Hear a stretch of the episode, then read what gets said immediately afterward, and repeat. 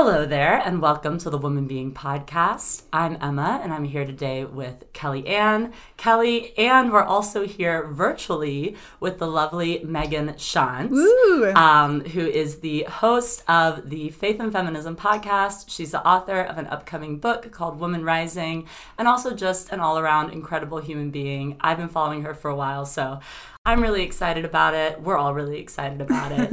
um, and we're just gonna dive right in. Welcome to the Woman Being podcast community. where we explore thoughts and opinions and have the freedom to change our minds. Without expectation or judgment, We will hold a safe space and support each other. as we navigate together in the form of feminine. Okay, so first of all, hello, Megan. Hi. Thanks so much for having me.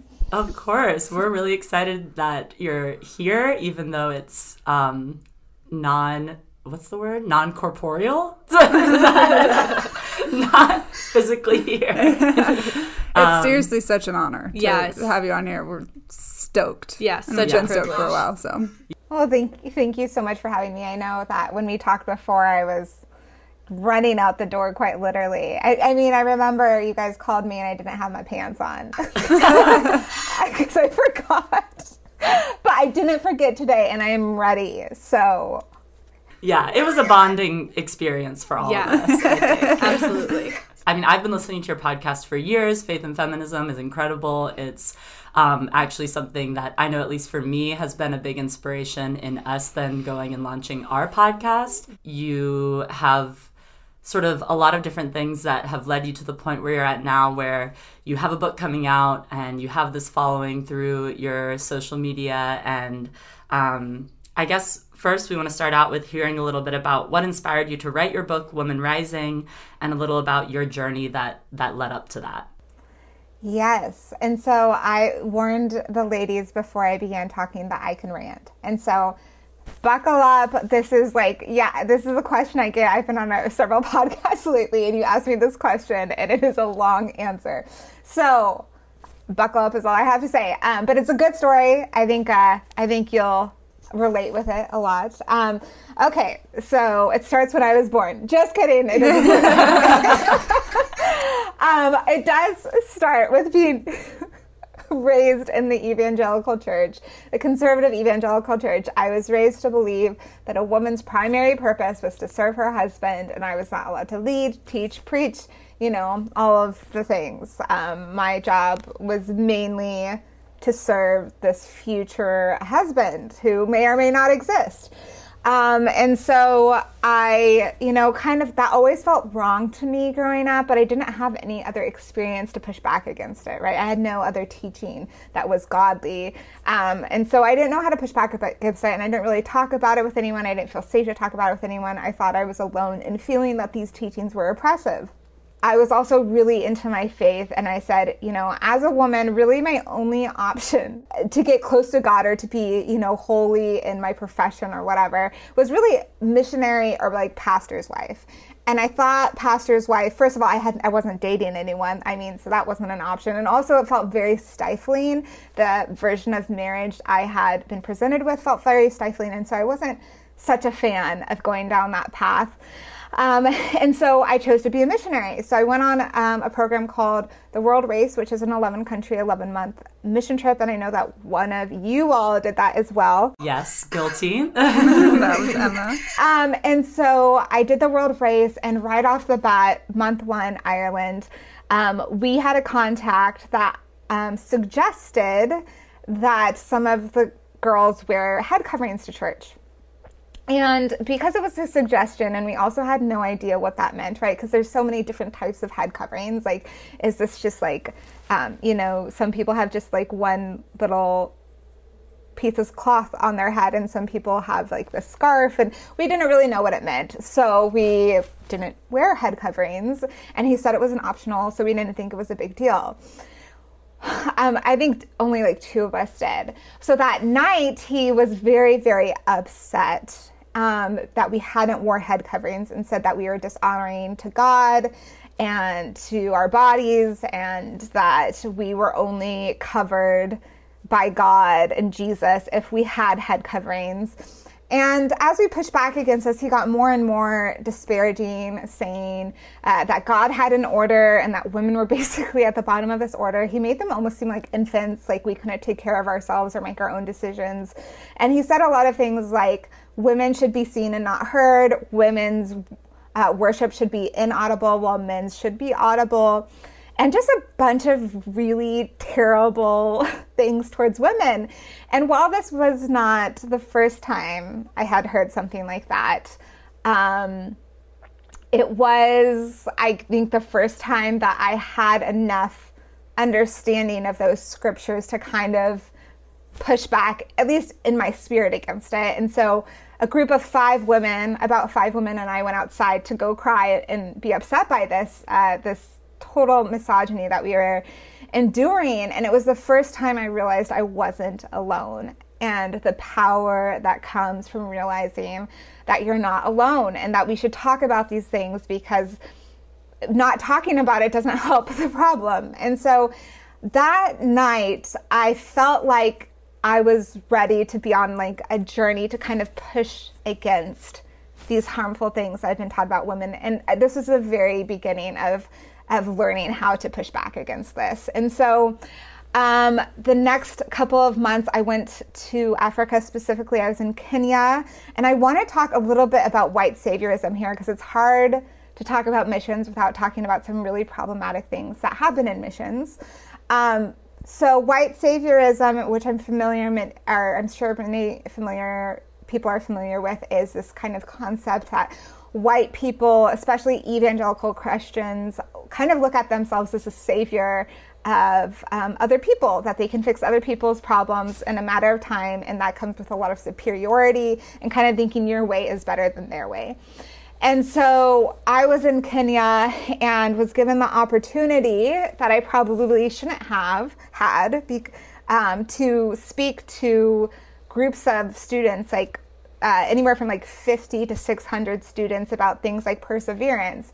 And if we're talking about where I was in uh, in Africa, specifically this village, women girls had to fight to get their education. Um, and so we're talking about perseverance when these girls who've fought to get an education living in sub-Saharan Africa probably know a lot more about perseverance than I did. So I just wanted to point that out, like this kind of superiority that we come with. Like I can teach you all about like these, you know, virtues without understanding or taking time to understand their culture or realize, oh, maybe they're the ones that should be talking to me about perseverance. But I digress. I was there. I was unaware of white saviorism at the time. It wasn't, this was 2012. It wasn't something that I was at all familiar with in my context. And so I was giving talks, and I think I catered my talks around specifically girls because I was starting to, I was reading a book called Half the Sky, I was starting to realize the oppression that girls and women endured and that I myself had endured. And so I was kind of tailoring my talks that way. And I had, I remember after one of my talks, a, a girl asked me, Do they have female circumcision in America? And when she first asked me that question, it really took me back because I first had to, like, what is female circumcision? I know I know about this somewhere, uh, but I call it female genital mutilation. I learned about it in college from my women's studies class. And for those who aren't familiar with female genital mutilation, I'm going to tell you right now um, this is going to be a graphic description, but it's also completely necessary to understand what female genital mutilation is. Um, it's when either the clitoris, which has obviously a ton of nerve endings, it's you know the sole pleasure, or not the sole. It is uh, where women get a lot of pleasure from sex. Its only purpose is pleasure, so it has a lot of nerve endings. Is cut off, or the whole external genitalia, so the whole vulva, can be removed. And they do this to control women's sexuality, make sex painful, um, and it's it's a tradition that they have, a rite of womanhood, um, and it comes with a ton of medical um, problems. And so, for example, a lot of these procedures are done without medical training, without anesthesia, without sanitary tools. So, not only do girls risk bleeding to death during this procedure, but afterwards, um, there's often high chances of infection It makes sex extremely painful, as you can imagine, taking the nerve endings, like not in a surgical way, off. Um, and then on top of that, if it's like the, the where the whole vulva is removed, it creates a lot of scar tissue, making the opening um, really small. So it makes urination a problem, and it also makes childbirth extremely dangerous because the baby will often get stuck because uh, it can no longer get out. Um, and then that the baby can die inside the mom, and that in turn can kill the mother. So there are a host of issues. Um, I'm not even getting into all of them, but if you want to Google it, just type in FGM, and uh, the World Health Organization will tell you about that. Um, so when she told me this, I immediately thought of all, or asked me this question. She, I immediately thought of all of this, and I thought at first because it kind of took me off guard. I was in still in a in a bunch of you know in the front of the room talking to a bunch of people. I didn't ask more questions, but I thought it was really odd that she asked me that question, and so I said no. We don't have female circumcision, which is also not true. Um, I've later found out that United States there are areas where um, it's still practiced. So that's something else that I didn't know. Um, but later on, I had more girls and ask me this question, and and I started to like put two and two together and wondering if this was happening to them. And so after one particular talk, I had a group of four girls like pull me to the side, and we were talking. And I asked, uh, or she asked me again about female circumcision. And I just decided to share what I knew of it and to go like into detail of like how it was harmful. Um, and I started to share that, and then I just immediately saw shame call, come over them, and I, I stopped talking. I didn't know what to say. I didn't want to bring shame on them if this had, had happened to them because clearly this wasn't their fault. Um, and that's when one of the girls said that they had all had been circumcised and that all of the women in this area had been circumcised. And it's like it's I knew it was coming because it was a question that kept on getting asked, but at the same time I never thought it would be right in front of my face the way it was. And so I went home and I asked my contact, and I was like, Can you tell me about this practice? Why is it still happening? And he told me that in this village that they take all girls between the ages, ages of 10 and 13 and uh, mutilate them. And sometimes girls be, bleed to death on their way home. And that he's tried to help young girls in the area who are trying to escape it by hiding them in their church. But it's a really hard and ancient tradition of the tribe, and it's hard to change because it's it's so um, yeah traditional and it's considered a rite of passage and this great thing that happens and so um, i yeah didn't know what to do with that but i started to make connections that maybe what's happening is due uh, to some of the patriarchal. So, like at, at, this time, I had already heard that a lot of these girls were struggling um, to go to school. I had heard that um, there's other like beatings that they had endured. One girl had shared with us that she was being beaten because uh, she did her homework instead of her chores, and and um, there was another girl that one of the four that I shared earlier. She pulled me aside afterward and told me that uh, she was being raped by her uncle, and um, I didn't I had no one had ever told me that they were being raped before and I didn't know how to handle it. I wasn't equipped how to handle it. I remember praying and telling her it wasn't her fault. But I still like regret that moment. I wish I had some training. I wish I had known what to do. But as as of like my now remembering, I don't think I told anyone that this happened. And so I was I feel like a lot of regret over that situation but at the same time, it was helping me to understand the patriarchal culture that they were telling me about. I started to wonder if this had something to do with the abuse and female genital mutilation that they were experiencing, if these conservative gender roles that they were telling me about had to do with their oppression. And so the next month I was in Tanzania and women were telling me that they are being beaten by the men in their village, and I felt like I hadn't done anything to help these women the last month, which of course wasn't necessarily my responsibility, but at the same time, I just, I kind of felt like, what am I doing here? Like, if, if we can't offer help to women who are asking for help. Um, and so I dove into my white saviorism again, and I was like, I emailed the founder of our organization and I said, hey, what have what have racers done in the past when coming into contact with this type of injustice? And he said, Why don't you start an organization, Megan? Which, of course, hello, I'm here for three weeks. This is not a good idea, but whatever. I was encouraged to start an organization, and because I was reading Half the Sky, Half the Sky had talked about how microloans can sometimes lessen violence against women because it elevates their status by giving them some financial control. And uh, so I was like, okay, maybe, like maybe this will be helpful. And so he put me in charge of, or put me in touch with this microloan. Um, he was the head of a microloan organization in Africa, and he called out my white saviorism so hard. And I remember it being really painful. Like I did not understand. I'm like, wait a second, I'm just doing what I have always been taught to do.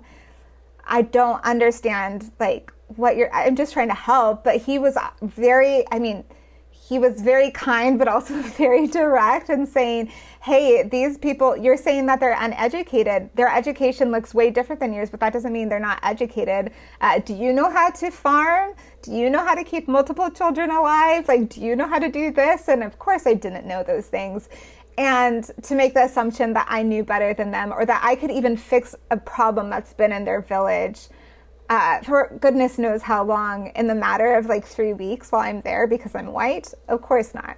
And so he told me to kind of take a step back, of like listen, learn more, and if I was really invested and wanted to live in Tanzania or you know, then then that's something that we could talk about. But of course, I didn't want. It really made me evaluate my own.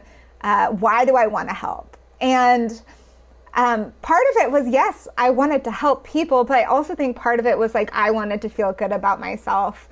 Um, and that's a whole nother thing we can talk about, but kind of this the, the evangelical teaching I was taught is kind of like I'm a piece of poo, and the only thing that makes me kind of okay is Jesus and my good works. And so, me trying to find worth in myself, missions work, a lot of it was, if I'm being completely honest with myself, was trying to find myself acceptable especially as a woman, I felt like I got so many messages that I was bad or that my body was shameful and that women are easily deceived and Eve is like the worst and I'm a descendant of Eve. So, um, you know, I think a lot of it was trying to prove myself worthy. But at the same time, my eyes were being completely open to this terrible patriarchal concept that was leading to the oppression of so much women.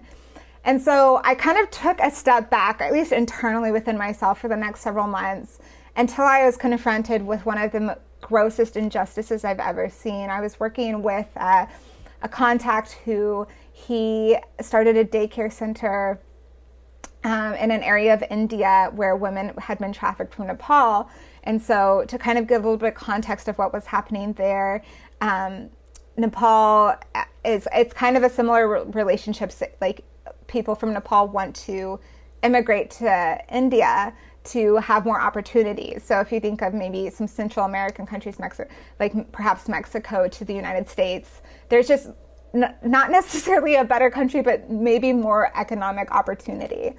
Um, and so these traffickers will go to impoverished villages in Nepal and say, "Hey, give us your kid. We'll get them, you know, a job in India, and we'll send money back to you and your kid will be much better off than like struggling without education on this you know when we're trying we're struggling to feed ourselves. And so these parents trust these traffickers and send their children across for hopes for a better life for them and perhaps you know can lift their whole family out of poverty. And uh, sadly these children are getting trafficked and um, sometimes it's into brick kilns and sometimes it's into the sex trade, specifically if they're girls or women. And so that was the women who were here. They were all Nepalese, all had been trafficked from uh, Nepal. And uh, so that was to just kind of give you a framework of the, what we were working for. And if you imagine, if you've seen Slumdog Millionaire, that was a very similar setting that we were in, but I would say even worse. Um, and so in this setting, these ki- the women's kids would have to hide under their bed if they were under a certain age. Uh, you know, if they couldn't be wandering around the streets while their mother was being trafficked. And so he, our contact had one little boy tell him about how he was hiding underneath his mother's bed while she was uh, getting raped, and decided to start a daycare center so at least the children had somewhere to go during the day um, when, or during the night when this was happening. And so um, I was a volunteer with this daycare center, and one of the first days I was there, this little girl walked into the room. She was around uh, five years old and had, you know, a tattered t-shirt that like hung over her legs and uh, was clearly not being cared for, malnourished, and uh, kind of just immediately was drawn to her. And I asked her story and found out that she was being raised by the pimp who had sold her mother. Um, and that uh, her mother had been sold when she was six months old and was now being raised by a pimp who what does a pimp do but sell women and we don't know what was happening to her because she had a hearing impediment that she could hear if you like yelled but if you're like at a normal volume she had trouble hearing that and so on top of that something that could have been probably treated with hearing aids or something else, she had no way to communicate with anyone. And that was kind of like the breaking point for me that this that this was happening and again I saw themes of patriarchy, the men who frequented this like just complete disdain for women, treating them like objects, discarding them. Uh, a lot of these women were dying from HIV uh, just because I, they were just treated as disposable, and so were their children. And so it was that month i'm still obviously working through white saviorism but also wanted to do something and i asked you know can we kidnap her like i will seriously adopt her and bring her to the united states. And he said no like these pimps are violent. They'll kill over their property. I'm like can we go to the cops? The cops are bought off. I'm like well what can we do? And he says you have to learn how to pray and love and listen for now. And that has to be enough. And that was so hard for me but it also really made me confront like what what honestly do I think I can do? And and what if this is something that you, God's calling me to long term what does that look like? And so I yeah I just loved her as best as I could for that month and I stayed in contact with him that is just like another illustration of sometimes like I thought I was best for her, but what was best for her was her own people who cared, like her own people who cared for her and her culture. And um, a- another time of just like trusting like locals. They know what's best for their people. And so um, that was still the moment, I think, what I think was the breaking point of me, for me, deciding, okay, this is actually fighting the injustice against women and girls is what I want to do. And so the founder of the organization invited me to start this program called Beauty for Ashes, which was an inner healing uh, retreat essentially. And uh, basically what was it was like a two to three day retreat where you give women the space to tell their stories and through those stories finding like you're not alone. Like when we find out we're not alone it's really so powerful and there's such connection that and shame removal that can be found when you realize you're not alone and then entrusting that to a local woman to oversee it after we leave. And so I started, me and a small team, once I got back from the race, started this program called Beauty for Ashes. We started with women in the United States, and then we went around the world um, again to do these inner healing retreats. And towards the end of that time, I was working with women who had come out of the sex trade in the Philippines and uh, living with them, and just felt like, again, just seeing these themes of like, patriarchy, but also like not fully connecting how we could fight it. And it wasn't, and so I continued working for the missions organization, would go back to the Philippines um, to lead trips uh, like one or two times a year. And it was right before I got married that I was leading a trip out there um, in 2017 and was talking to a woman, and it was her first night in the bars. in this context, woman um, are often trafficked because they have so few other options to provide for their families. And sometimes they think they're getting into the restaurant industry or the bar industry when it's really prostitution and they don't know what they're getting into. Some women do know what they're getting into, but for the most part, from the stories I've heard, they don't um, and end up getting trafficked that way. And so I was talking to a girl, she was 18 or so, she told me, and it was her first night there. She had a young child um, and she was with an abusive boyfriend, and she had no other way to provide for her children. And uh, so, as I was talking to her about this ministry that I was partnering with that would give the girls opportunity to get a full college education, these like six drunk men came up to us and tried to buy her.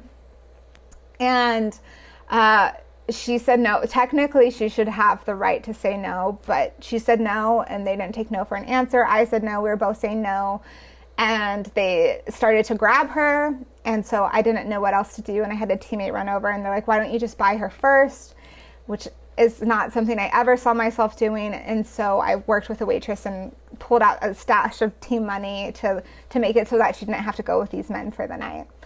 And um, they still tried to take her. And so i ended up getting me and a teammate ended up getting in kind of a row with these six drunk men and end up like succeeding and saying, oh no, like she's ours, which is people aren't property, but we were able to um, have that happen. And these men just got angrier and angrier and eventually just pulled a woman off the stage and left with her. And I remember that woman looking back at us with complete terror in her eyes. And I felt like I had made the situation infinitely worse. While I was able to help, you know, in quotation marks, one woman, the other one, she was so easily replaced. And now instead of angry men, or sorry, drunk men, she had angry drunk men. And we know how violent angry drunk men can be. And so I was terrified for her.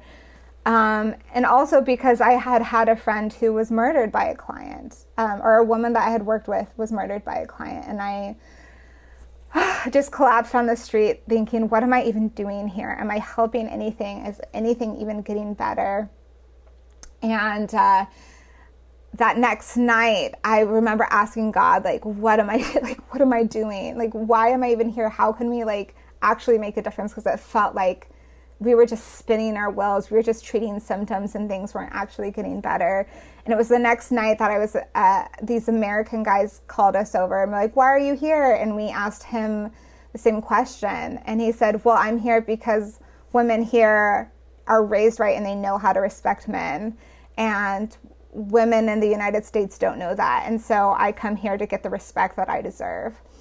And I just remember thinking that he sounded like almost all of the pastors or or books that I had read about gender roles. Like, hello, like we even have a book, like one of the most popular marriage books in the United States for evangelical Christians is Love and Respect. And the book is basically a long book about how men deserve respect no matter what, and it's an entitlement that they get.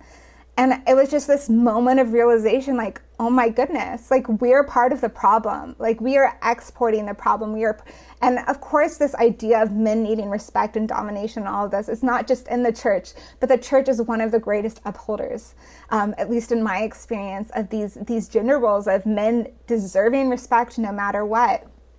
And so, I quit my job. I I was like I can't I I just don't think that this is where I'm meant to be. I think my job is to confront the patriarchy in the church because it's making us sick.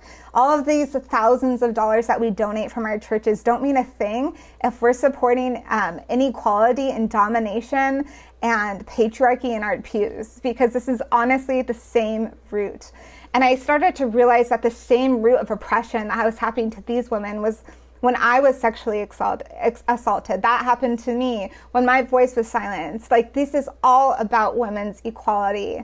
And if the church has got, if we're going to make a difference in the sex trade or anything, any kind of women's oppression, we really need to get serious about women's equality. And so, having that understanding, that framework of meeting the demand, why is this happening, led me to quit my job and start a podcast called Faith and Feminism And it also led me to lose a lot of friends and get canceled. And like, I know that like I was even gossiped at about at the missions organization I used to work at. Like someone told me is like, yeah, people are like talk about you and how you've like fallen away, whatever. And so like that's sad to me that women's equality is like it suddenly makes me not a Christian or not your kind of Christian. So I've been pushed to the margins. But if any like if recent events, I mean there was just a shooting where a white Christian man raised in the church killed women to eliminate temptation.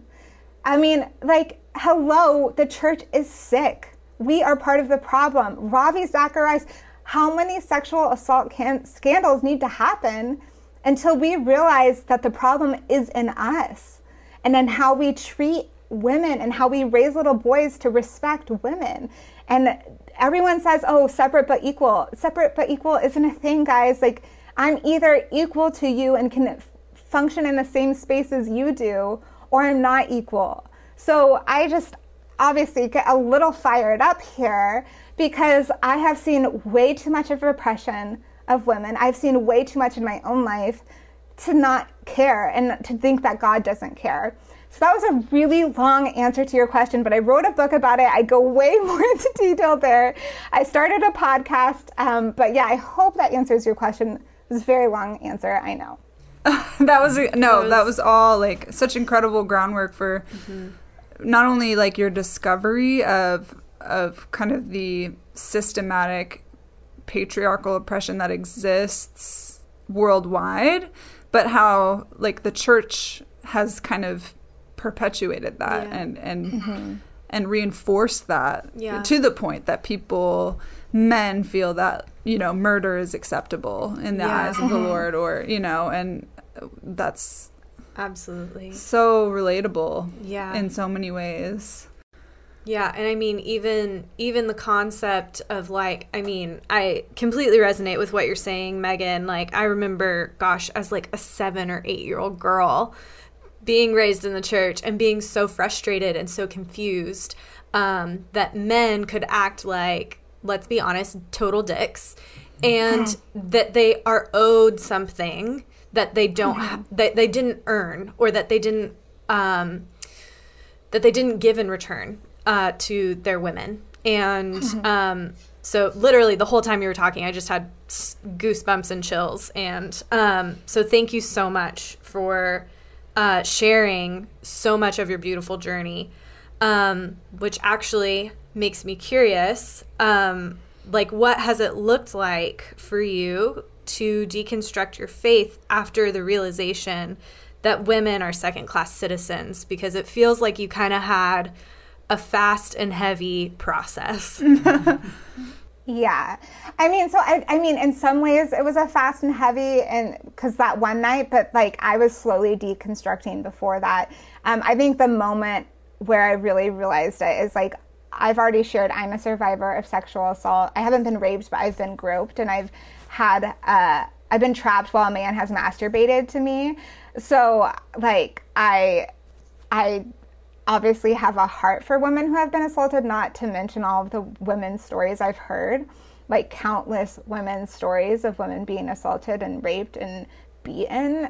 And so in the 2016 um, election, I was very against Trump from the beginning, but very, very, very against Trump, especially after those comments came out and about him grabbing women by the pussy I mean, that was sexual assault, and he was bragging about it. And how the Christian church could be like, that's okay. We're going to vote. At least he's not a woman. At least he's not Hillary Clinton. Like, the misogyny was just so clear to me that you would rather vote for someone who's bragging about sexual assault than vote for a woman because you don't think she's equipped to lead. Of course, there's all these other reasons people give, right? But I think essentially the like there was so much misogyny directed at Hillary Clinton and it was all summed up in apparently the emails. But the emails versus sexual assault, okay. But, anyways, so that's when I knew. And I remember being very upset, like completely devastated when he was elected. And I was still working at this missions organization. I was crying all day. And I talked to a, a man that I had looked up to And he told me, Megan, this is God's will, and you'll see that one day. And I, I can't describe how devastating it was for me to hear that. To feel like you literally know that I, I talked to you after I was sexually assaulted, and you're saying this to me, that this is God's will. I, I can't even explain how dismissed. They knew how much I cared about women. They knew my story, and they said, no, this is right. And so that was the beginning of it. I started confronting some sexism I saw within the organization as well and got some language changed, but I was villainized for it. Um, so it was, it was like, like I said, it was slow, but like the, I think when I really jumped off the, the cliff to, to say, uh, to deconstruction was when Trump was elected. And then it was shortly thereafterwards where I was in the Philippines and made that full connection. And so people ask me, actually, I get a lot of the times, like, how can you still call yourself a Christian? Mainly from people who follow me because of my justice work. And I said, because I don't think Jesus is anything like that. And I don't, I know, actually, I don't think I know Jesus is nothing like that. I don't I've seen how Jesus interacts with women who have been oppressed in the Bible. He's not like this is God's will. Go ahead and throw your stones. Like go ahead and kill her. Like this is God's will. Or like you know, the bleeding woman, that's God's will that you bleed like forever. I, I just like this is not the way that Jesus interacts with women. And so I deconstructed so many things. Like I was raised in a context where I could only be Republican. And when I posted that I had voted for Hillary Clinton, I had uh, two separate people, friends, tell me that I was going to hell. Or they were my friends because I voted for a Democrat. Um, so this whole idea of even deconstructing, like, why, did, why, how is our faith so tied to politics that I can't even have a differing idea of how we should function politically than you? And I was starting to even deconstruct. So I worked with women who had been trafficked in the United States and finding out, like listening to these stories, all of these women, not all of them, most of them have come from the foster care system, have come from families where, uh, you know, there's either addiction or like, you know, something else that caused them to go into the foster care system. And if we look at what leads families to go, children to go into foster care, it's a lack of support for families that are struggling. But here we are with the Republicans saying we can't give money we don't want to give our tax dollars to help struggling families, right? That's that's handouts, that's welfare. And we they're lazy and we don't want to help them, but here I am seeing the real life evidence of women whose lives were would be completely different had someone helped their struggling family. And and the the abuse that they went through. And so I read I actually read a book called um the Body Keeps Score, which I highly recommend. Such a good book. It's a really good book. It talks about trauma and how it's stored in our body. And if we look into women who are trafficked here in the United States, a lot of them have um, ACEs, which is adverse childhood experiences. And the higher score you have for that, the more likely you are to be trafficked. So there's a direct correlation to the safety that a child is brought up in and whether or not they'll be trafficked here in the United States. It's a direct co- correlation. Yet, so many people are unwilling to give tax dollars to help social workers and other people help struggling families that might be struggling with addiction or perhaps you know trauma so we think of when we think of trauma of say a, a war veteran they have ptsd we understand that their PTSD might cause them to harm their family, whether that's domestic violence, maybe uh, struggling with alcoholism so they can't pay for their kids. And so that's going to affect their kids' lives. That's going to give them ACEs. So if we can understand that war veterans might be struggling with trauma, why can't we other, understand that other people who have lived through trauma might be passing that trauma on to their children? Yet there are so little resources for families struggling with trauma. And there's other countries, there's studies done in other countries that um, actually was there's one study done specifically in Baltimore where they helped women struggle they like identified women who might have trauma and they were single mothers. And instead of like hey you're on your own they like sent workers to like help her for like the first five years um, like daycare all these other things. And it had a drastic impact. Like these these families were able to come out of poverty. They had less like healthcare issues. There's all these other things. And so what that teaches me is that we really need to care about our own community of struggling people but so often the church says no not my tax dollars. My tax dollars only go to military defense and like whatever. But i don't want to give money to welfare queens. Okay so that was another deconstruction i had is like I was told that I couldn't be Christian and Democrat, yet this con- this concept of only being Republican and not wanting to help social causes is leading to more people being trafficked. And so that was another area I had of deconstruction. And so it was a long, like, it was a slow journey, but like I said, it was the election. And then shortly thereafter, that sent me over the edge. And so for a while, I felt really untethered, especially because some of my deepest friends were telling me that I wasn't Christian. I had one friend, she was a very dear friend to me. We had been friends since high school, tell me that she couldn't be associated with me because she couldn't be tied to the liberal agenda because I believed Dr. Ford. Um, I wrote a blog about believing Dr. Ford, and she sent me an email on my birthday saying she couldn't be tied to the liberal agenda. And so I, I haven't ever doubted Jesus's love or love for justice, the way he confronted unjust systems, the way he called Pharisees whitewashed tombs. Like, to me, Jesus is not the problem. The problem is religious people that don't care about other people, that don't love their neighbors as themselves. If we look at the Bible, the Jesus himself is like, all of the laws and all of the commandments can be summed up as love your neighbor as yourself and love God okay or love god as like love god comes first. Love god with all your soul, heart soul and mind. Love your neighbor as yourself. Those are the he said that the law of all the prophets can be summed up in those two verses. And so i think we're not even kind of close to loving our neighbor as ourselves when we are villainizing them for struggling or telling them that they're not worthy of any kind of tax dollars or support that the government might give them. And and even then, if we look at, okay, so a lot of people make the argument, well, it's our churches that are supposed to be helping. Go ask your church where their money is going, because I guarantee you 90% of it is going back into the community. I heard once someone describe churches as country clubs because it's just like kind of for their own congregants and it's not actually. Uh, making a difference in their societies. It's not making it's not going to people who are struggling, which I think the Bible tells us to go to struggling. And so for me, it's like I, I have looked into my church's finances and I'm not happy with where those funds are going. Like, why am I giving, you know, 10% of my, my finances so that we can have like a bigger building with more air conditioning or like more smoke machines or whatever? And so, I, like, that's, these are areas that I all started to deconstruct. And don't hear me saying, like, so many people hear this, like, well, how, you're not a Christian then? Because I can, because I critique some broken systems that I think Jesus would be critiquing. Not true. But anyway, so I just believe, and I can back up all day, all of the scripture, all the references, if you want to hear me talk about how God empowers women.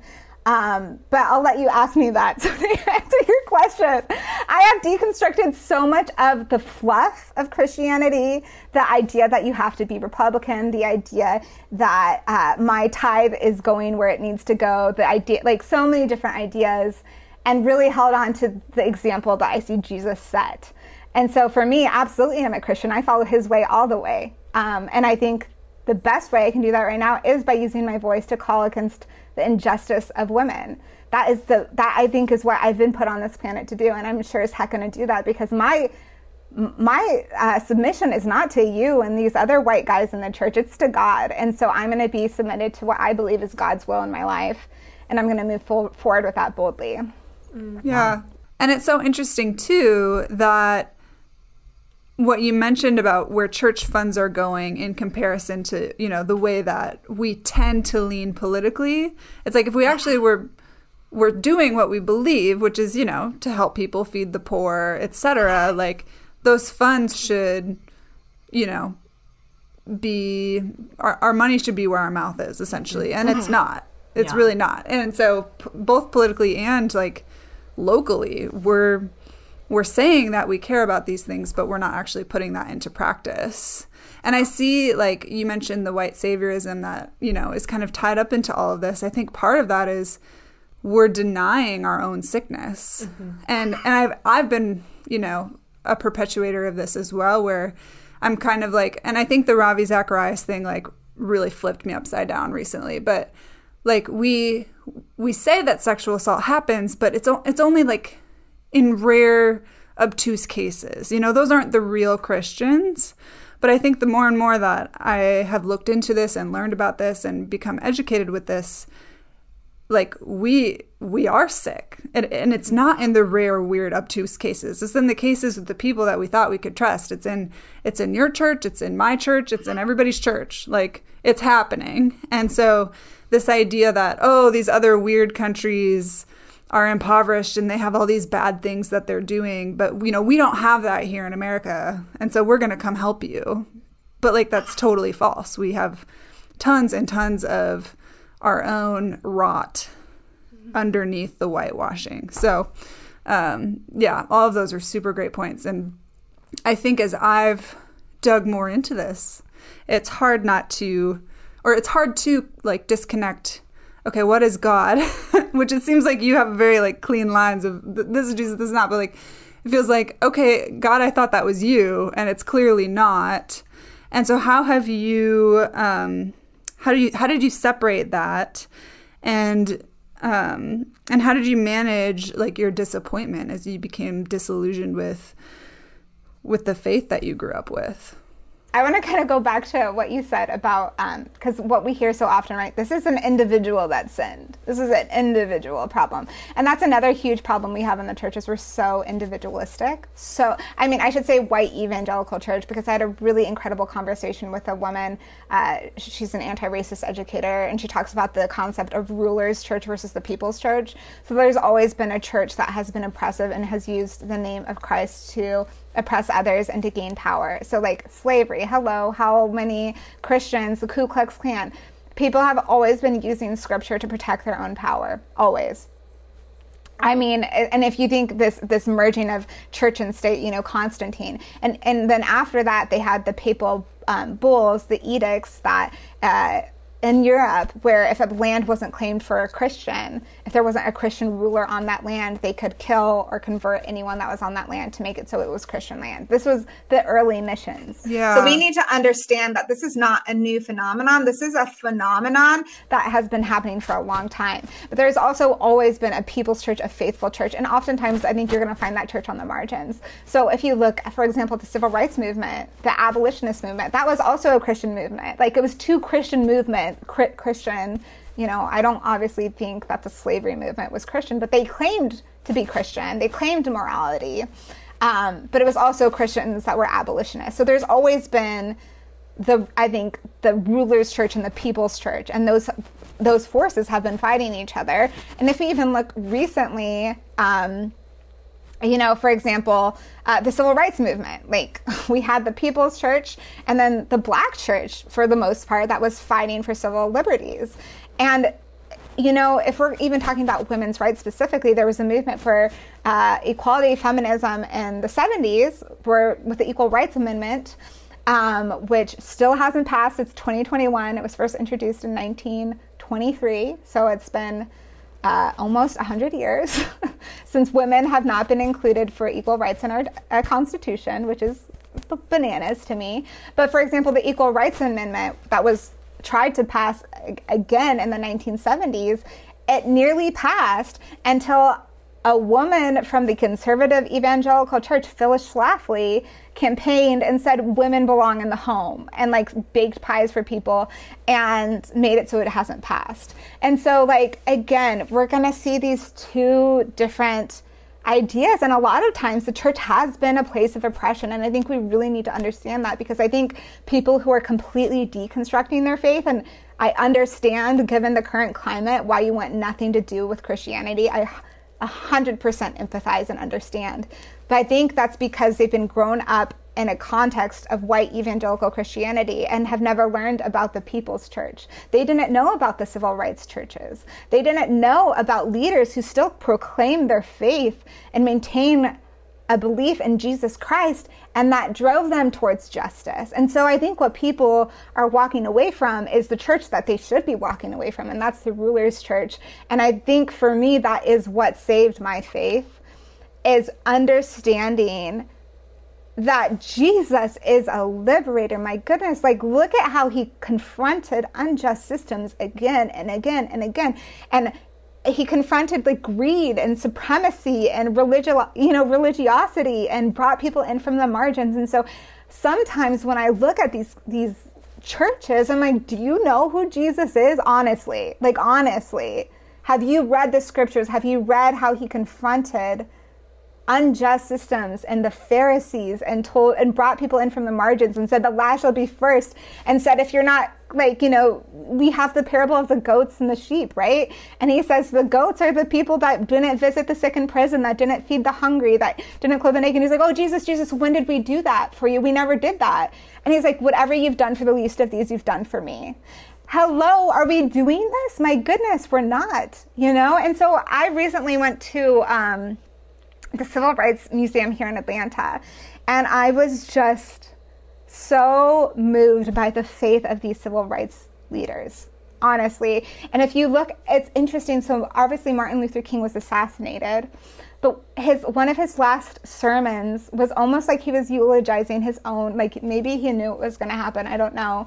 Where he was eulogizing himself, it seemed like, and he said, at the end of my life, I want to say that I was a Christian who like did my very best to clothe the naked, to feed the hungry, to visit those in prison. And I don't even think that's even a facet of a lot of our churches because if we look about where our money is going, it's not going there. We're not visiting the sick in prison or like we're not going to prisons. We're not, you know, some of us are, some of those churches are, but if we're looking at like proportionally where are those finances going, it's usually going to us to make us feel like we're, we're moral and good and feel good about ourselves without actually doing what I think Jesus calls us to do. And some of my favorite passages are Isaiah. So, like, this is, I read the Bible, and when I read it not through a white man's lens that's been used in a harmful way. So, for example, like Womanist, there's a really great book called uh, Womanist Midrash by Dr. Wil Gafney and has I've just heard about it on your that. podcast. yeah, it's really it just completely takes these Bible stories and shows it from a perspective of, um, you know, if we're talking about intersectional intersectionality, a black woman is one of the most oppressed, if not if not the most oppressed person here in the United States today. So to to understand how the Bible comes across to her, I think is so essential. But we've been reading it from the top, the the white male's perspective, and I don't think the Bible was for. I don't think Christianity is for the top ruler. I mean, that's actually who Jesus came to stand against. And so, like, I, I, I, just, I think it's so important that we read the Bible even through voices on the margins. And so, reading people like Dr. Wil Gafney womanist uh, tradition, reading, um, I just had one of my listeners, or not my listeners, Rose J. Percy, who I spoke about earlier, who talks about this concept of rulers' church versus people's church. She introduced me to James Baldwin. And so, I just finished. Um, the Fire Next Time by him, like listening to an audiobook. And guys, you have to pause because the way the gospel is presented to the, is, is completely different. And so for me, I have found solace, I have found my faith in the people's church.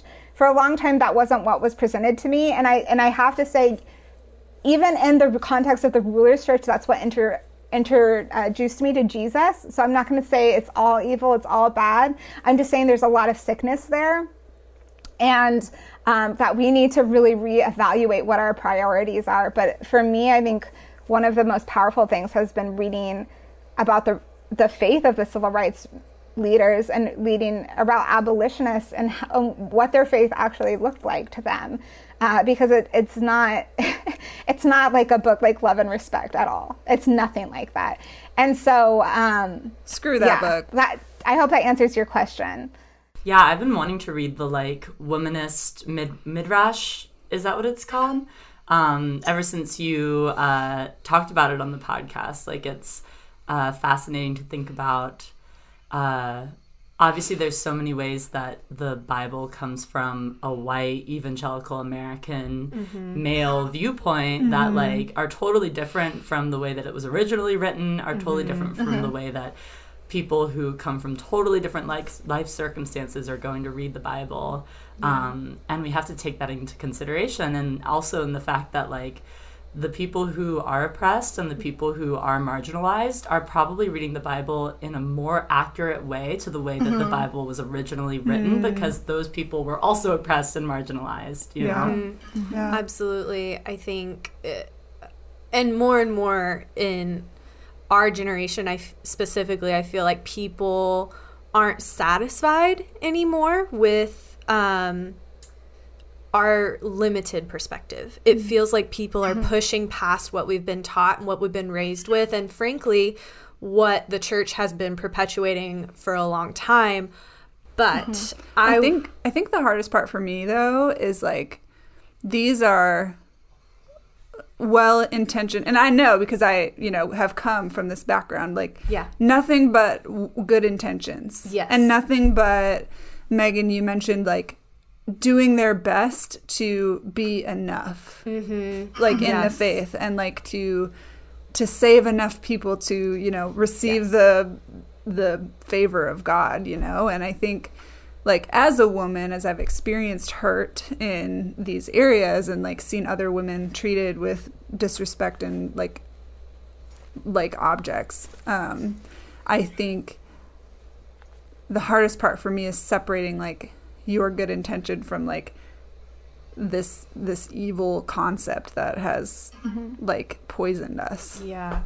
And I think that's the biggest thing that I mean, I have so much love for the church and the Christian community I was raised in. Like I have deep love for my roots and where I've come from, but it's also very heartbreaking to be like we are we are sick. And mm-hmm. everyone's saying, "No, we're not." And I'm like, "No, yeah, like take a look and dig in."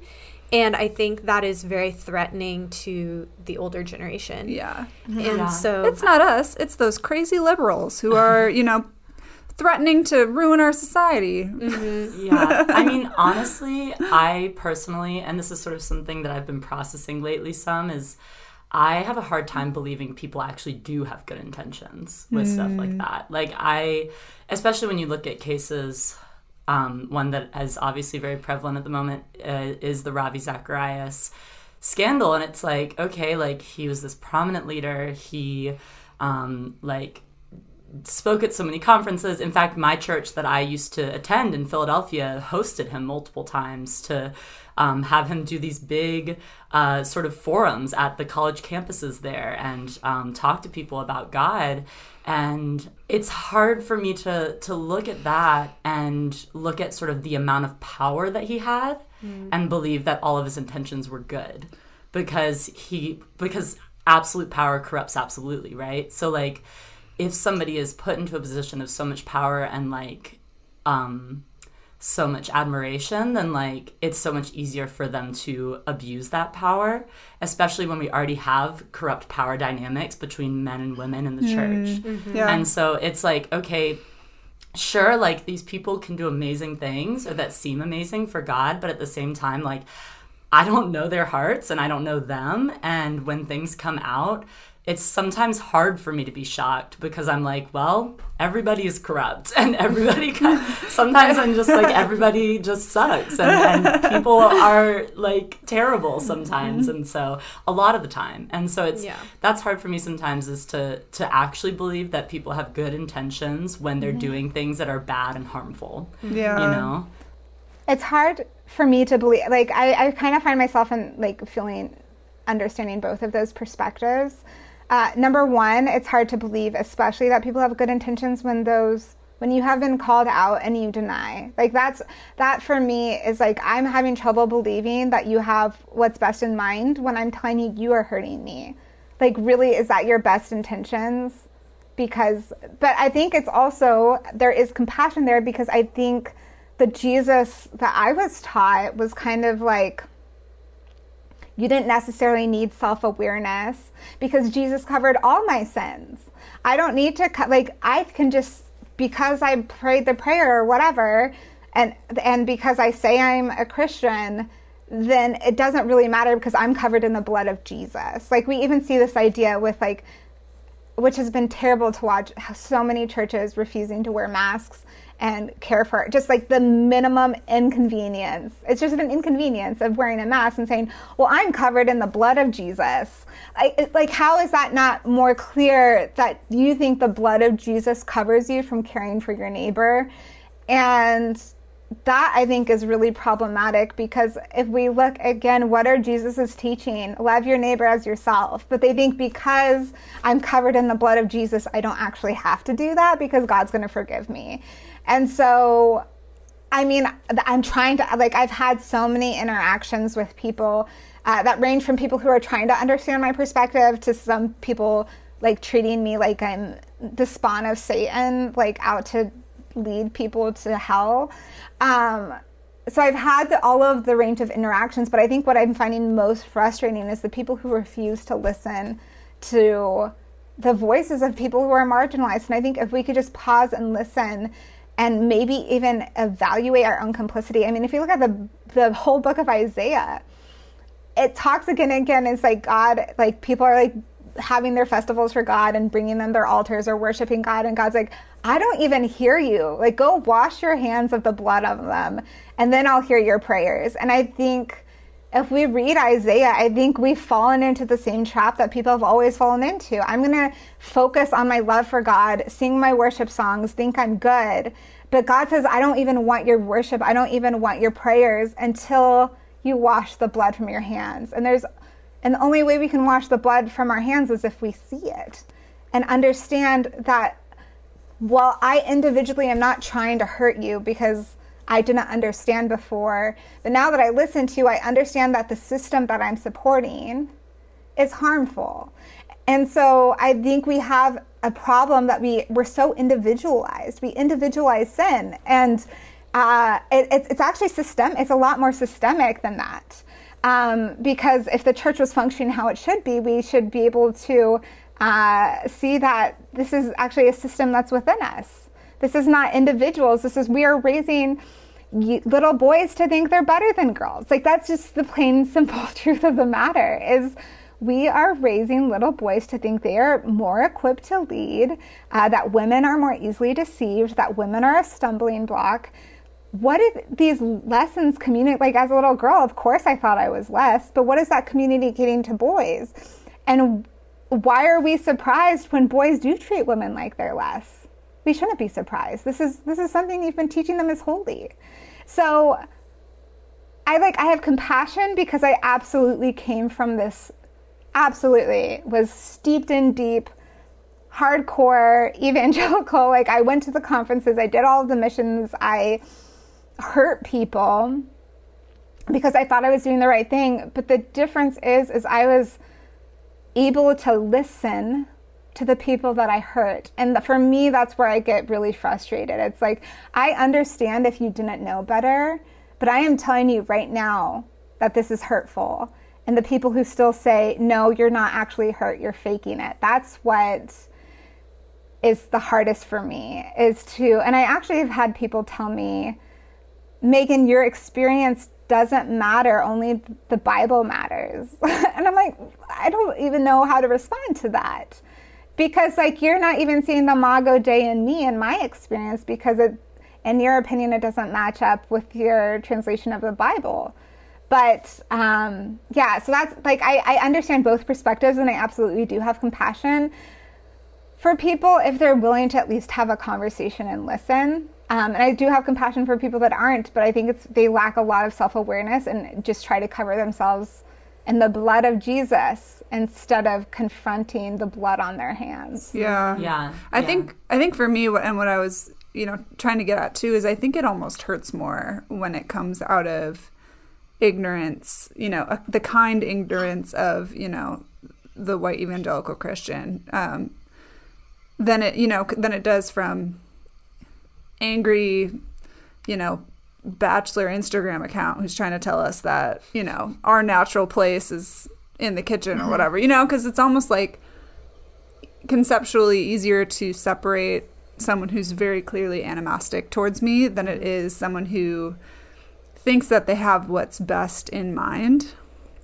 Mm-hmm. And so it's like the it, it's more painful to feel mm-hmm. like it's coming from that, you know, family member or a friend or someone who's supposed to be like part of a community. But yeah. So we have um, throughout this podcast and throughout um, this specific episode kind of flirted and talked a lot about this hot topic word right now in the church called deconstruction, which is a very interesting thing. It's a very beautiful thing. It's something that is right now it feels like there's cre- created a pretty big divide in, between this generation and the older generation. So, my question is why do you think longstanding Christian cultures resist deconstruction and discourage doubt and exploration of the faith? Miss Megan.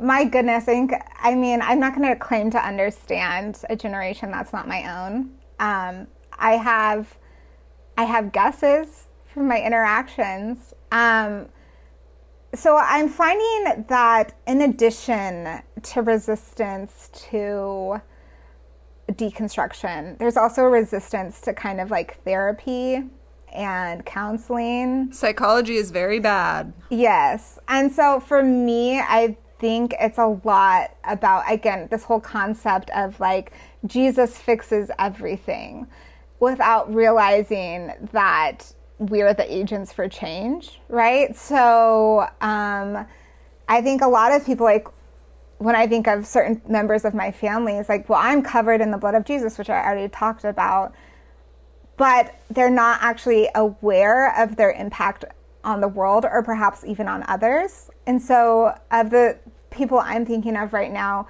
uh, not even self aware to realize when they dominate a conversation, when they interrupt others, uh, how they maybe even treat their waiter in a, in a way that's not uh, respectful. um, so I had like, so I'm gonna, I can only speak from my own experience, but I think there's a lack of self awareness.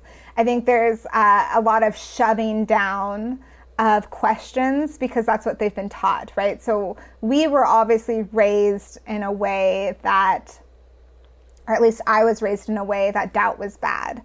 And that I couldn't even really talk about any doubt that I have. But I think when you shove that down long enough, you you shove down so many indications that your body body's telling you like something's off, your intuition, whatever. Because we've also been taught, right? Like the body is sinful, our emotions are sinful, the heart is deceitful above all things. When I believe the body is a gift from God, that we should pay attention to its cues if we don't feel safe, if something in our body feels wrong, I think that's something that we need to pay attention to. But if we spent our whole lives shoving down those cues because they're unimportant, my emotions don't matter, right? My my emotions are unimportant. I'm just going to bypass them all and focus on Jesus. I think that's negating the fact that God put us in a human body with emotions for a reason. Those are tools to help us navigate and understand the world. And so I think when you continue to bypass these cues, you you lose touch with not only yourself and your you know and being able to really investigate your doubt you also lose touch with how you affect others. And so i like i can only think of so many conversations i've had where the person i'm communicating with is just not really able to pick up on the cues that they're they're experiencing themselves. They're not understanding why a certain conversation might get really get them really upset. Like for example, I'm sure you guys have had conversations where you maybe see some someone from the older generation getting really upset, like something upset them or triggered them, and but they're not even able to communicate necessarily what it is, um, or that. Uh, to to understand yeah to even just i think see themselves in a way and how am i impacting others?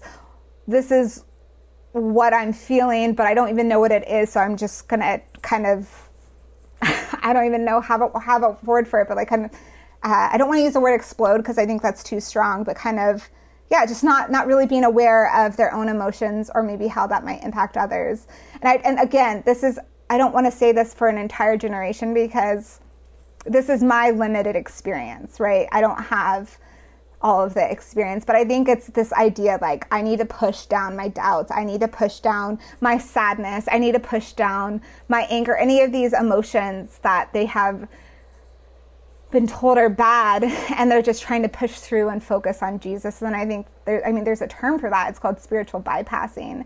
And I think until we can get in touch with our emotions and our doubts and our feelings, we're always going to be resistant or afraid or hesitant for someone else who's going through that journey. Because that has been told that's so dangerous for me that I've pushed it down my whole life. You can't you that's really dangerous for you and i don't want that for you. And so i think it's almost like a form of love. I don't want you to go down the slippery slope. I don't want you to like fall away. But i also think there's a huge area of disconnection without wanting to dig, dig into why they think the way they think or why this this particular thing made me feel so strongly or could i be wrong about this I know this is something I've been taught for, you know, my 60 plus years on earth, but maybe I was taught wrong. And I think in addition to that, we have grown up with a privilege of having access to the internet and having access to other information. And so I think there's also a whole component of media literacy that a lot of people of the older generation might lack because they have they didn't grow up with the internet. They can't like I have seen family members of that generation share the most clearly fake things. Like this is so clearly like fake. But because you weren't trained with media literacy, which which is a teaching that I've done like on my Instagram because I think it's so important. Um, there's there's whole sites about it. Like I think medialiteracy.org is one of them. Don't quote me on that, but um, asking questions: Who created this? Why did they create it? What do you think their impact is? who who like who sourced it what information do they have as their resources and so i think specifically that generation might get in a bubble and see something that they think is true because it agrees with their worldview without asking more questions. For example my mother-in-law once shared something which i just couldn't believe that she thought this was real and like worthy to share but it was several years ago, but there was a, a sandstorm somewhere in uh, uh, the Middle East. I don't remember exactly where. It wasn't actually that big of a deal because no one died. It, I mean, it, I'm sure it affected crops and stuff, but it wasn't like something that made national news or international news, I should say. Um, but she shared this thing and she said there was an earthquake in this area that caused a sandstorm that killed like 2 million Muslims because God was showing his wrath. So, like, for me, that showed me your understanding of God is someone that's wrathful and will kill a bunch of Muslims. Genocide, essentially. Um, because that's your view of God. And it hasn't been pushed back, it hasn't been questioned. And you're seeing this as almost a good thing. Like, the question is, why, why do you think it's a good thing that God would kill 2 million people? Honestly. Honestly, how is that a good thing? And so, I think there's just a lack of, in that case, I think she had low media literacy to see, like, like literally, I could Google this in two seconds and find out that it was fake. But even the images, like, I think it was like the a sand cloud with like someone like uh, like put a like a face in it, like like probably from the Mummy or something. I don't know. It might have been a clip from the Mummy. I don't even know. But it was just like very clearly like sand doesn't have faces in it, and this isn't real. And I can't even believe you think that God would kill 2 million Muslims because they're Muslim. Like, that's genocide. Do we not understand that's genocide and not a good thing? Like, what was the whole, like, anyways. And so I think there's some of that. And again, if there are people of that generation listening, I'm not saying you're all like that, but that's just one example that I experienced. I think there's like, we need to ask and, dig into these questions more. And because our generation, I think, has more media literacy, when we're told certain things, we're like, okay, hi, Google, is this true? And we're able to disprove it a lot quicker. And it's not something that gets embedded in our psyche. And we're also not surrounded by people that also believe this stuff. So I, here's an example. One time, this is embarrassing to admit, one time I believed that dogs could see their own farts because my dog looked at its butt when it farted. And then someone sent me an article that they could see that and i just believed it because it matched my own experience of my dog looking at its butt when it farted. And now there's an article and I'm like this has to be true. But luckily because my friends have media literacy and i shared that information with them they're like no megan like that's not true. Like dogs can't see farts. And so that's just uh, like a small example of like but if you think about their generation everyone around them might be believing this material. No one is questioning it. No one has the media literacy to say who made this? Why did they make this? What are they trying to do? Like these are all really important questions that we need to ask when we see that. So i think our generation has been lucky enough to have media literacy and if we for some reason have our media literacy slip through the cracks, which I think we all do, we have a friend that says, no, like that's silly. That's not actually happening. There's a lot more reality checks because of our generation having more uh, that. And I think we're also include like, we're all, a lot of our generation is going to therapy and so we're encouraging one another to go to therapy and i think therapy has been one of the strongest breakthroughs for me um, and realizing these really harmful teachings that I actually absorbed from the church and unlearning them. Um, but that doesn't mean I give up on Christ. And so I think sometimes people think deconstruction, and sometimes it leads to walking away from your faith.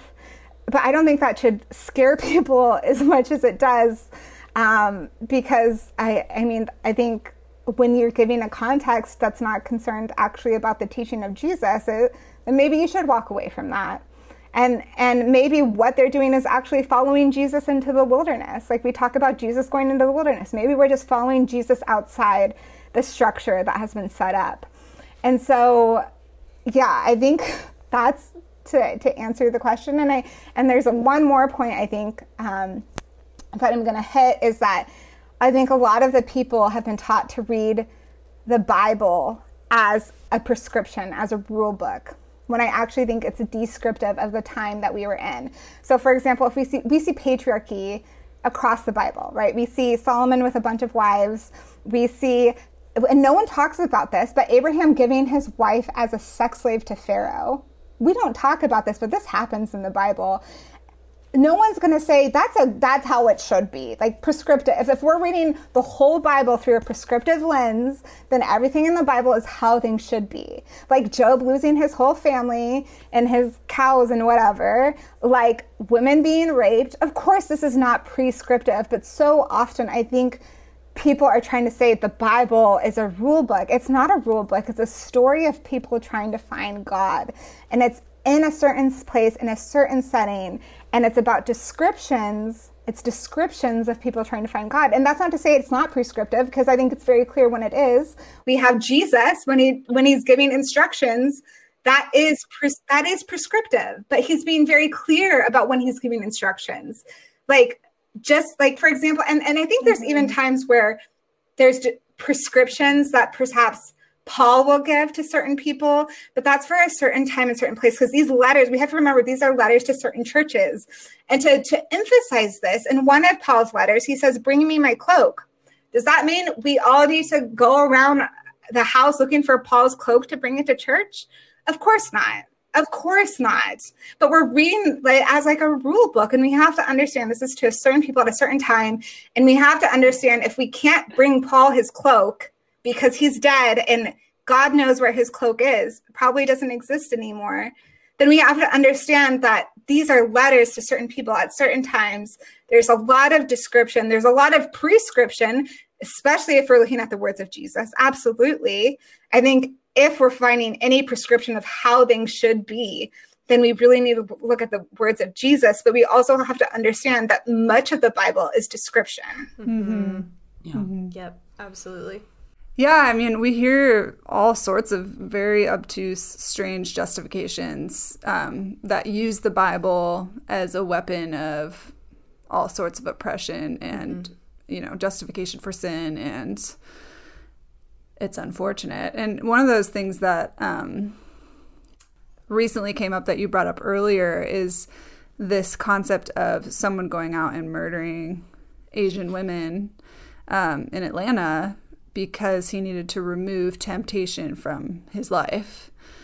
And I think we're seeing, not that we're seeing it more and more, but that we're actually like talking about it more and more and we're not letting it stay, you know, hidden is this sort of like overwhelming number of assaults against women in our country, around the world. Um, but we're starting to see a pattern, uh, specifically in this case, like it's very night and day, that there's a pattern between purity culture and and just like straight up assaults. And I wondered if you could elaborate on that for us. Oh yeah, I of course I can. Um, so purity culture, for those who are not familiar, um, I know some people aren't quite familiar with that term. Some people don't like that I use the word to describe this, but I don't have other words for this. Um, so when I was growing up in church, purity culture, my purity was emphasized above all else, and it was a facet of me being a good wife. If, if, if I was ever to be valuable, I would be a good wife and I would remain pure for my husband. The way that was taught was that I could never do anything sexual. So the analogy I was given is like a flower with petals. And each time you did something sexual, say you got kissed or you kissed someone, you'd lose a petal. Um, say you you know did the, maybe you did some dry humping with your boyfriend, you lost another petal. Uh, maybe you did you know goodness knows there's a lot of sexual acts that were I think prohibited, um, at least in my context. And soon enough, you would be a bald flower, and no one would want you anymore. And um, that was the teaching I was given. Not only I was literally likened to an object, and that's not the only ones that are out there. There's the spit and cup. Uh, you know, you have to be, you know, each time you do something sexual, it's like someone spit in you and like no one wants to drink you, or the licked Oreo, or the licked sucker, or the licked Pop Tart. There's literally so many out there of likening little girls to objects, which is hi, like, let's not liken human beings to objects. That's not helpful. And that's literally objectifying them. And so I think it's interesting because I think purity culture attempted to stop the objectification of women by objectifying little girls. And the way they did this is likening them to objects, telling them that their body was shameful and needed to be covered up at all times. So, for me, in my particular context, on my first mission trip, I was 13.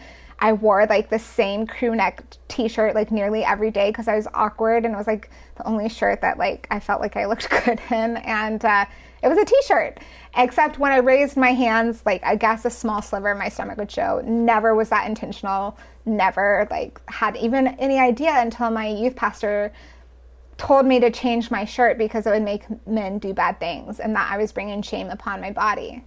A week later I had a, a stranger grab my breast on the street. And I thought it was my fault. And I didn't tell anyone because I had just become a licked sucker or a bald flower in that one second without my consent at the age of 13 after I had finished petting a stray dog. And I didn't tell anyone about that for 10 years because I carried so much shame thinking it was my fault because my body, as I was taught, makes men do bad things. And that is literally what I was taught. It's not surprising that I was taught this because we tell little girls and women that their bodies are stumbling blocks and they will make men think bad thoughts. And the best way we can protect men from themselves or protect ourselves from them is to cover anything that shows that we're a woman. If only this worked. If only I wasn't wearing baggy clothes the first time I wasn't sexually assaulted. If only women weren't raped in burqas. If only w- what we are wearing had absolutely nothing to do with men objectifying us and using us and treating us as objects. No, my friends, the problem is not what women wear. It is not what you think of women. It is, it is not their fault. The problem is men who think they're entitled to women's bodies. And if we look at what we were taught, what I was taught, I, even as I was being like, you know, groomed to be a good wife, I was told that I needed to be available for my husband at all times for his sexual needs. And it's so hard for men to control themselves because they're visual creatures, unlike women.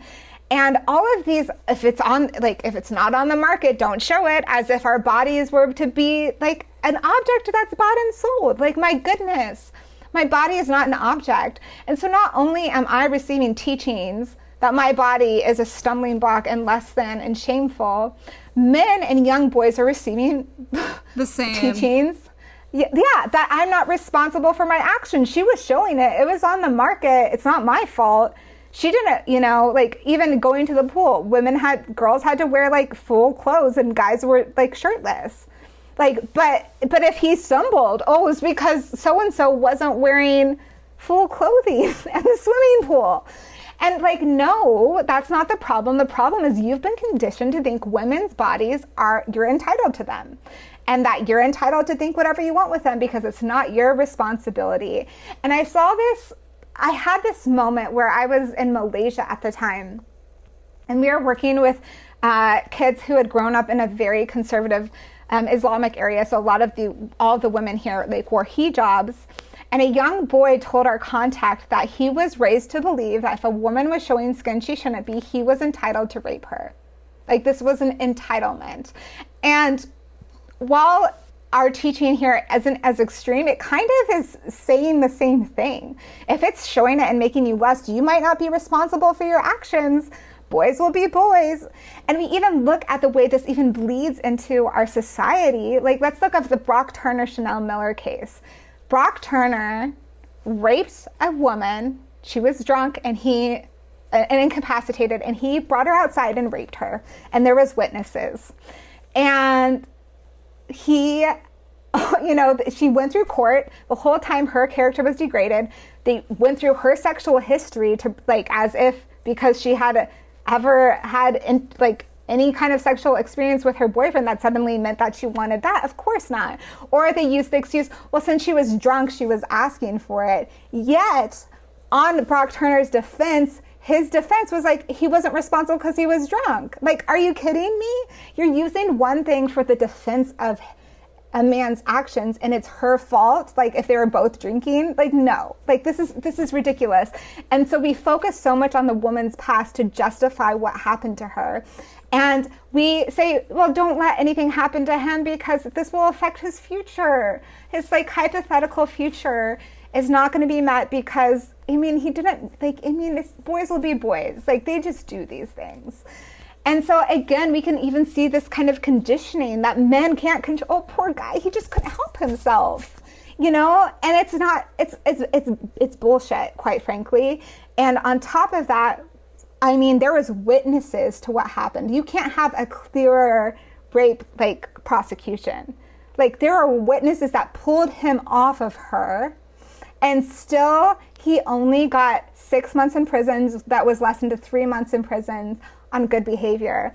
And so, if we look at our society as a whole, according to RAINN, which is a uh, place that studies domestic violence in women, only five in 1,000, I'll say this again, five in 1,000 rapists face jail time. Okay? If that is not an indication of who we value in society, like I don't know what is. And so, the way that rape culture and purity culture like how could it be more clear that we're telling boys that they're not responsible for their actions? We want to protect them. I remember the christian response to the me too movement was like i'm worried for my son. I'm like you've completely missed the point. Your son shouldn't be worried if he's not a rapist. And then people say oh well what if women are lying? So okay we can talk about that too. So there's studies that only nine uh, that 95 percent to 99% of women are telling the truth. And it's probably higher than that, again, because we have so many women that don't come forward because of how society doesn't believe them. So, based on these statistics, women are telling the truth, women are not believed, and we're still trying to protect men when men are doing the harming. And I want to also point out this whole idea of like power differentials and power dynamics. So, there's so much research coming out recently that sexual assault is not due to lust or sexual feelings. That's not true at all. It's actually due to power dynamics. And so, um, for example, like if we think about women, I mean, we're all women here. Have you ever wanted to have sex? Like, tell me. Yes. I hope so. That's a normal human thing. Did you go out and rape someone? No. And I'm not saying no, of course not. But yet, one in three women are sexually assaulted. Men acting out on their urges. We all have urges. One of us, one gender, has been conditioned to believe that they are not responsible for their urges. And so we're seeing this, and it's a lot about power differentials. We're, we're told, oh, if women are some more submissive, this is what we hear in the church. If women are more submissive, then men can be more protective y whatever and then less women will be hurt but they don't understand that it's actually power differentials the fact that he has so much power over her that women are getting assaulted and raped in the first place. And so, if we even think about when we hear stories about rape, Ravi Zacharias, the power differentials between him and the women he was abusing are enormous. This is not about sexual feelings, this is because he knew he could get away with it and express his power in that way. I mean, you can think of, of like oftentimes when we hear of stories, it's a pastor and a student, or it's a professor and a student, or it's a boss and an employee we often see that this is due to power differentials, and this is not actually about sexual urges because women, believe it or not, are sexual creatures as well, but are not acting out because we haven't been raised to believe we're entitled to other people's bodies. And so, even in this most recent case with um, the the man shooting women that he viewed as a temptation, we have to remember he is part of us. He is part of the white evangelical church. He was like everyone who described him said he's religious, he's devout, he's such a good boy. How could he do this? Well, it's because you raised him to believe that women were responsible for his own problems. And so instead of taking responsibility or acknowledging this is, has to do with how we've been raised and conditioned to view women's bodies or women in general and objectify them, he thought he should eliminate the temptation. So, of course, there's a tie. If you're being raised to believe that women are temptations and stumbling blocks, and if you're trying to, I guess, get better of your, your quote unquote sexual addiction, you, you think women are the problem and not yourself. So, yeah, purity culture is absolutely contributing to rape culture, 110%. You could not convince me otherwise. Yeah, you know, we agree. yes, hundred percent. Yeah, there's there's so many different toxic mindsets from the gamut of, of sexual assault and rape culture to mm-hmm. just like female insecurity and like mm-hmm. um, self doubt that come mm-hmm. from purity culture and from the idea that your body is toxic or bad or an, an object for lust or all of those different things. Like it does so much to the female and to the male psyche and it hurts everybody on all sides. Yep. um, because there there's no good that comes from it. Mm-hmm. So, Megan, we've covered so many different things, um, and uh, I feel like I could just like sit and soak and absorb all of the things that you've said um, for hours after this, and um, probably will, and we'll probably just go and listen to your podcast more and absorb more. Um, but, or read uh, your book. Yes. Um, but our last question that we want to ask you, that we ask all of our guests, um, is uh, just what does the the idea or the word pairing or the the concept of woman being mean to you when you hear that phrase?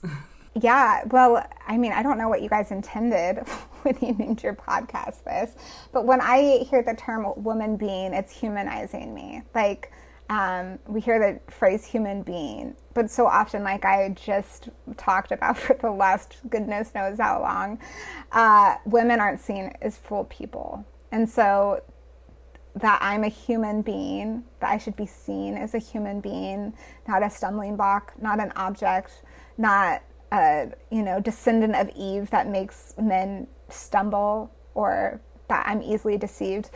Woman being means I'm allowed to be the imago Dei of God like I've been made to be. I've been made in the image of God, just as men have, just as everyone has. Everyone on this planet is made in the image of God. So that's what it means is like see me as an image bearer of God and not a stumbling block or less capable or whatever you want to do that makes me less than human. So that's what it means to me.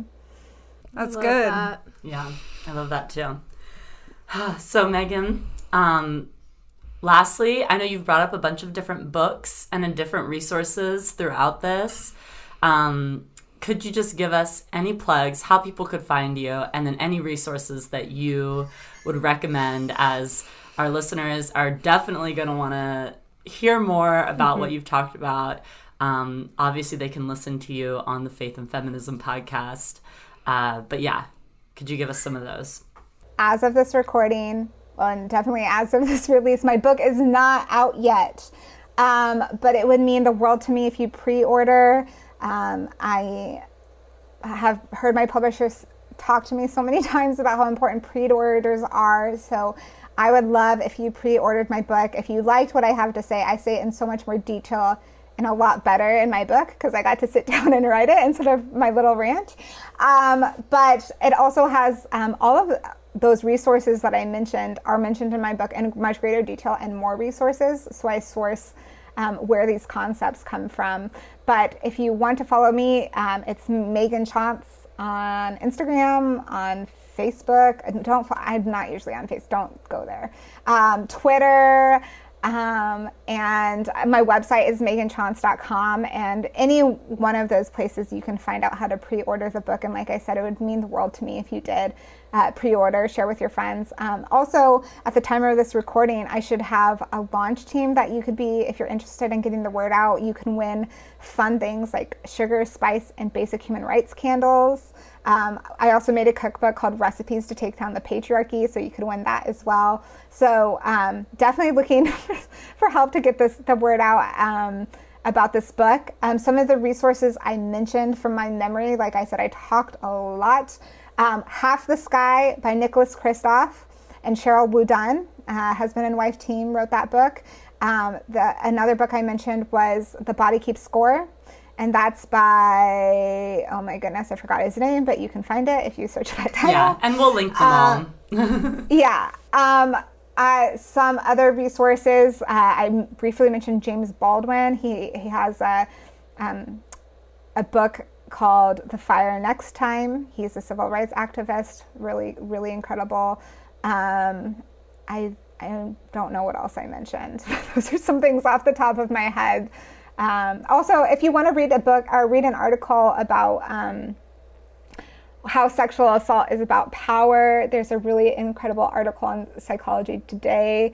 I think it's literally called Sexual Assault is About Power, and it's um, by, my goodness, I reference this article all the time because it's so good, and I can't remember her name right now. But if you Google that with Psychology Today, um, you could be able to find her that article. It's really good. Um, so those are the things I can remember off the top of my head. I apologize if I forgot something. Oh no, no worries. We will we'll also sift through and get all the resources into our description for anyone who wants them. But those are great starting points for sure.